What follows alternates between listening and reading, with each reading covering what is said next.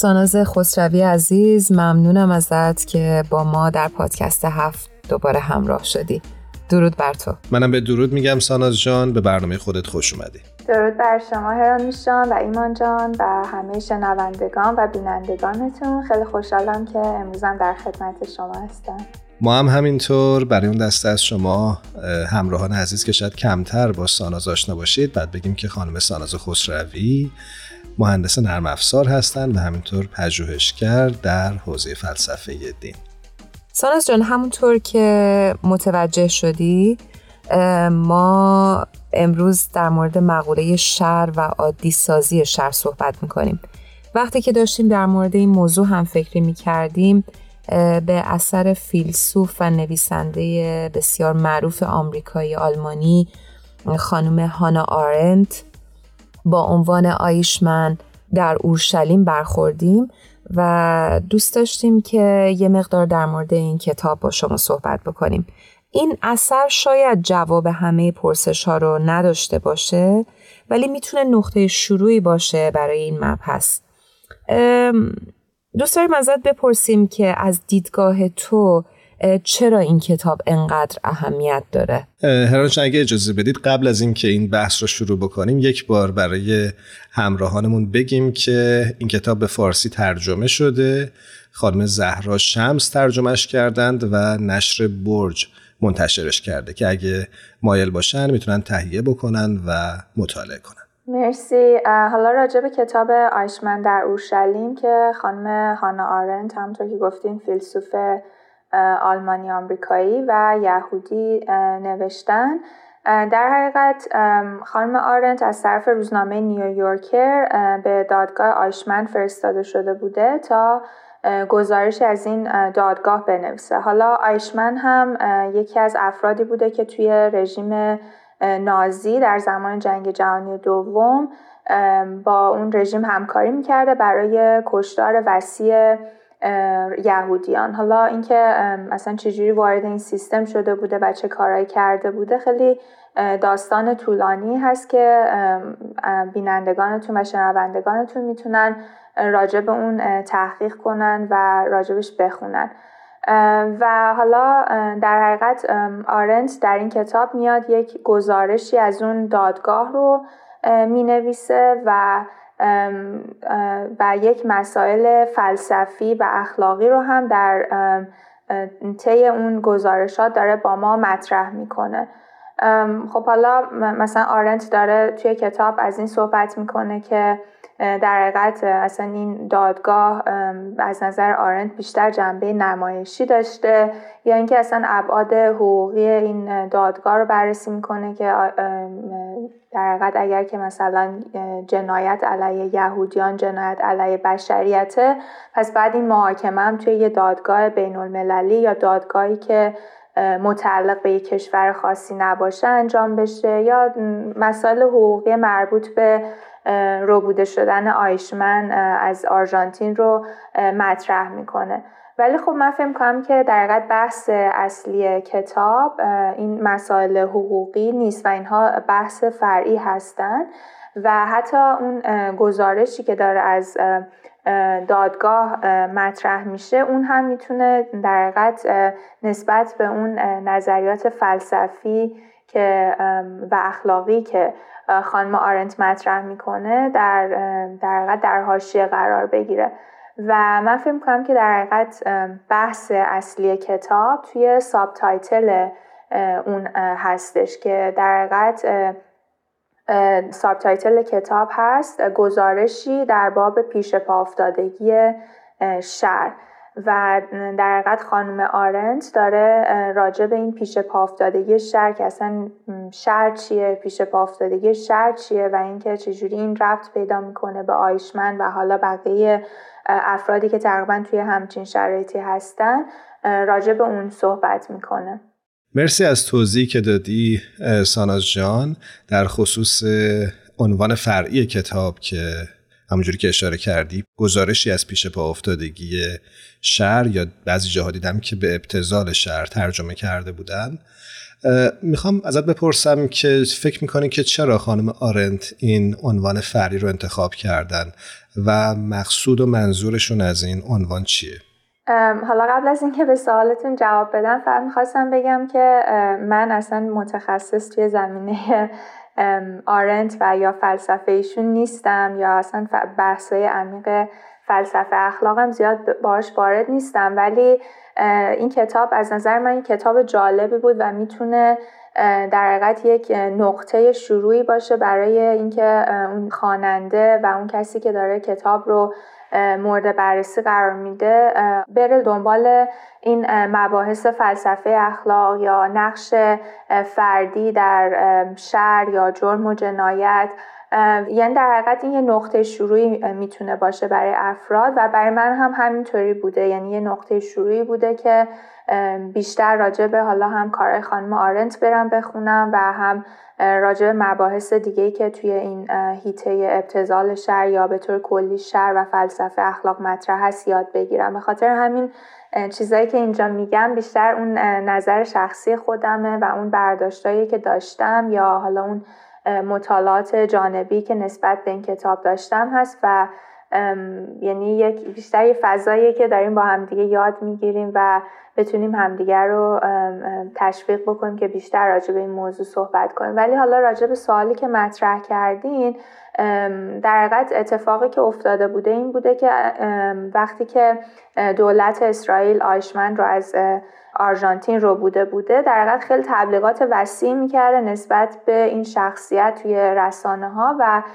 خیلی یعنی شخصیت اهریمن صفت یا شیطانی صفتی رو از آیشمن بسازه. و خب خانم آرنت هم تحت تاثیر این تبلیغات همچین چهره یا از آیشمن داشته توی ذهنش. ولی وقتی که میره و توی دادگاه حاضر میشه و آیشمن رو برای اولین بار می‌بینه در حقیقت تمام اون پیش زمینه ذهنی که داشته از آیشمن به عنوان حالا یه شخصیت اهریمن صفت یا ذاتا شروری از ذهنش فرو میریزه و در حقیقت می‌بینه که این آیشمند یه شخص معمولیه و حالا توی کتاب هم ذکر می‌کنه که اون روانشناسانی که آیشمند رو مورد مطالعه قرار دادن یا معاینه قرار دادن نتونستن که مشکل روانی برای این شخص پیدا بکنن و گفتن که این شخص به لحاظ روانی در سلامت کامل بوده و تونسته که این جنایت ها رو انجام بده. و در حقیقت این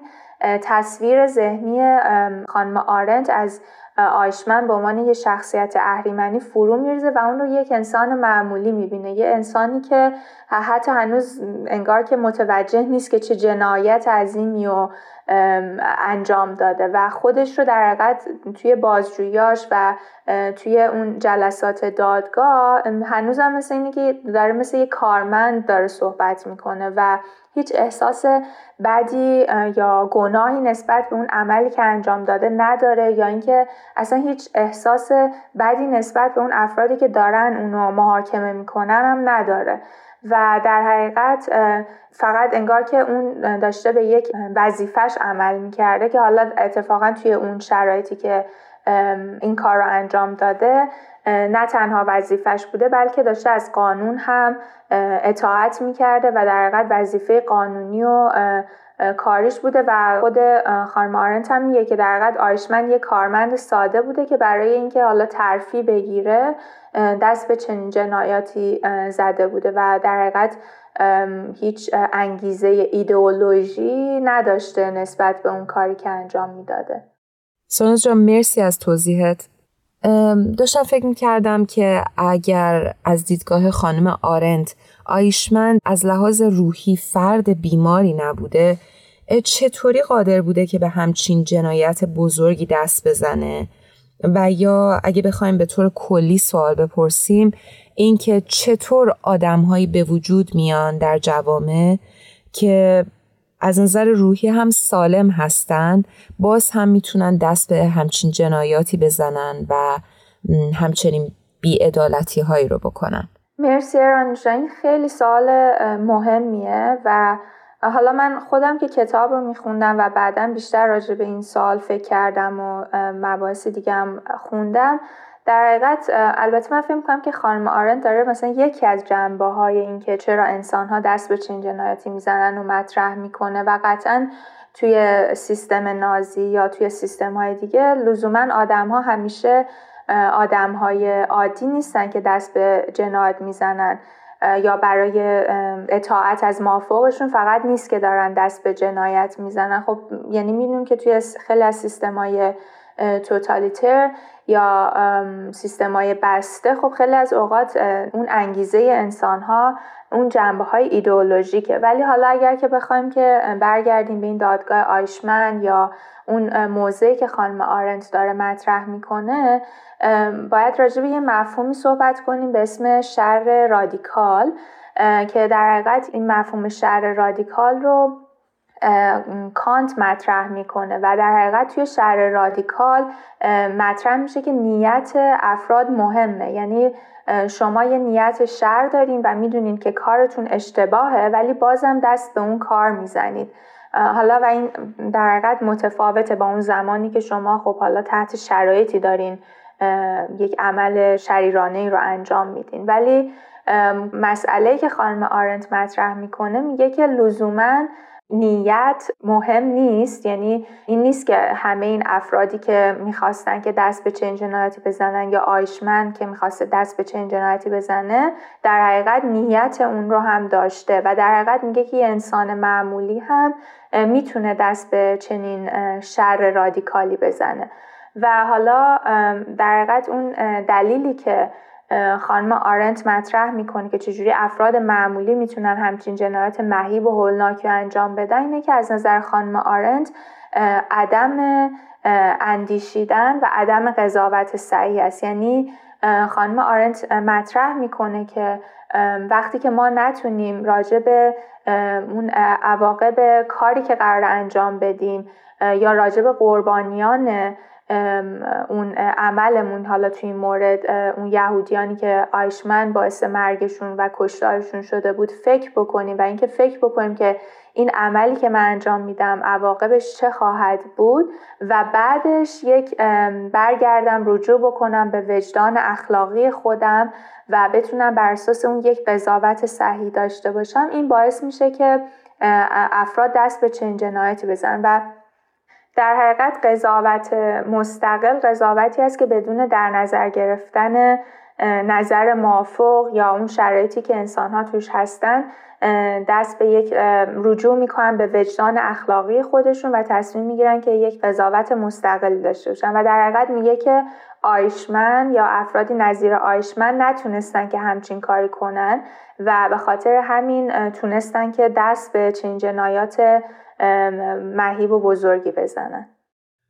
ساناز جان وقتی داشتی راجع به این موضوع صحبت می کردی شاید برای خود من و خیلی از کسایی که حالا با این مبحث کمی آشنا شده باشن این بحث پیش میاد که دیدگاه خانم آرند نسبت به مسئولیت فردی چیه؟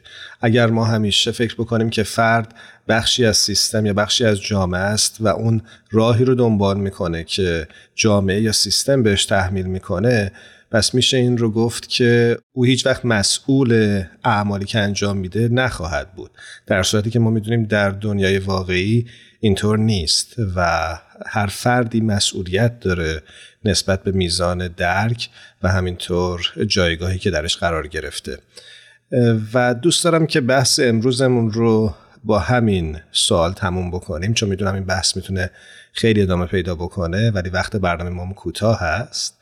اگه راجع به این صحبت بکنید چون فکر می‌کنم به اوضاع امروز جامعه ایران هم می‌تونه خیلی مرتبط باشه. دقیقا یعنی وقتی هم که من خودم قبل از اینکه کتاب بخونم راجع به کتاب شنیدم یعنی اولین سوالی که اومد توی ذهنم این بود که پس مسئولیت فردی چی میشه؟ یعنی همیشه آدم ها نمی‌تونن خودشون رو بری بدونن و مسئولیت رو بندازن به گردن مافوقشون یا اینکه فقط داشتن صرفا یک عملی و اطاعت می‌کردم. می‌دونی؟ یعنی حتی مثلا توی دیانت بهایی هم که ما اطاعت از حکومت داریم می‌دونی؟ یعنی اطاعت از حکومت تا اونجایی هست که با اون اصول اساسی دینی ما مخالفت نکنه. می‌دونی؟ یعنی مثلا اگر که یک حکومتی به شما بگه که آدم بکشید ولی این یعنی قطعا از اون حکومت نمیشه اطاعت کرد.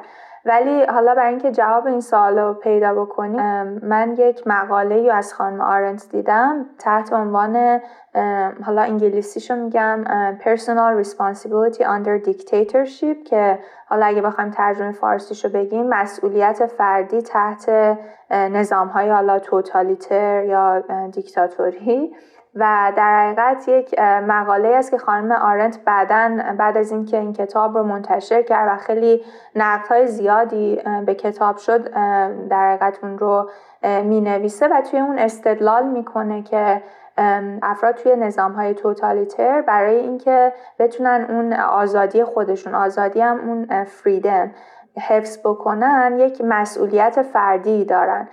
در حقیقت خانم آرنت داره استدلال می‌کنه که افراد توی نظام های دیکتاتوری خودشون رو بین دو تا انتخاب می‌بینن. یا اینکه اطاعت بکنن از اون نظام توتالیتر یا اینکه نه مقاومت بکنن. و میگه که اون افرادی که همرنگ میشن و مقاومت نمی‌کنن دارن اون بار سنگین گناهی که از طریق مشارکت کردن توی اون جنایات اون نظام ها هستش رو بر دوش می‌کشن و نمی‌تونن بگن که ما از اون بری هستیم. و در مقابل اون افرادی که برای آزادی خودشون تلاش می‌کنن و یا در مقابل اون نظام های توتالیتر مقاومت می‌کنن در حقیقت اونها افرادی هستن که امید و الهام رو در جامعهشون دارن ایجاد می‌کنن و تزریق می‌کنن. حتی اگر اینکه اون کاری که دارن انجام میدن اون مقاومتی که دارن می‌کنن یک نتایج ملموسی با خودش نداشته باشه. و اون میگه که این نظام های توتالیتر میان ماهیت و طبیعت اون قدرت سیاسی رو از بین می‌برن و در حقیقت برای افراد این امکان رو از بین می‌برن که اونها بتونن به صورت گروهی با همدیگه فعالیت بکنن و اون رژیمشون یا اون نظامی که تحت سلطش هستن رو بخوان مورد سوال قرار بدن. به خاطر همین اون نقش مسئولیت های فردی اتفاقا پررنگتر میشه و اون مسئولیت فردی میشه به عنوان تنها وسیله ای که اون افراد می‌تونن با اون نظام های توتالیتر مقابله بکنن برای اینکه اون انسانیت خودشون و اون دیگنیتی خودشون رو شرافت خودشون رو بخوان حفظ بکنن و نه تنها شرافت خودشون و انسانیت خودشون بلکه خیلی از اوقات اون اکت اون عمل فردیشون می‌تونه باعث حفظ کردن آزادی شرافت و انسانیت بقیه افراد توی اون اجتماع هم بشه. خیلی خیلی سپاسگزارم ازت. این بحث بسیار طولانیه و میشه از ابعاد مختلفش بهش پرداخت. برای اون دسته از شنونده هایی که علاقمند هستن به این موضوع اگر دوست دارید این موضوع رو دنبال بکنین خیلی خوبه که به منابع موجود سری بزنید و بیشتر مطالعه بکنید. خب ساناز جان همونجوری که خاطرت هست ما در انتهای برنامه همیشه از مهمانانمون می‌خوایم که یک ترانه رو به انتخاب خودشون به شنونده های این رسانه تقدیم کنن. تو چه ترانه ای رو انتخاب می‌کنی؟ من دوست داشتم که آهنگ بلبل از خانم نیاز نواب رو انتخاب کنم. بسیار عالی. قبل از اینکه ترانه خانم نواب رو با هم بشنویم یک بار دیگه ازت سپاسگزارم و امیدوارم هر جا هستی خوب و خوش باشی. ممنون از شما و همه بینندگان و شنوندگانتون تا دیدار بعدی. متشکریم ازت. خدا نگهدارت.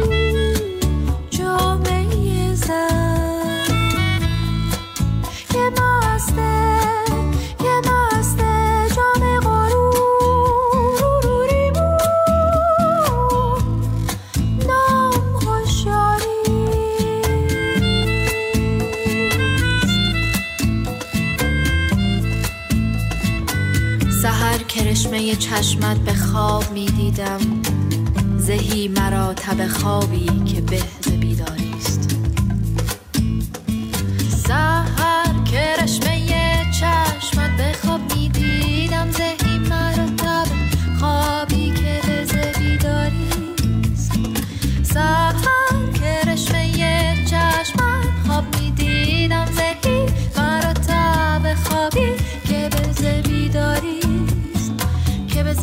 gebize gebize bir darim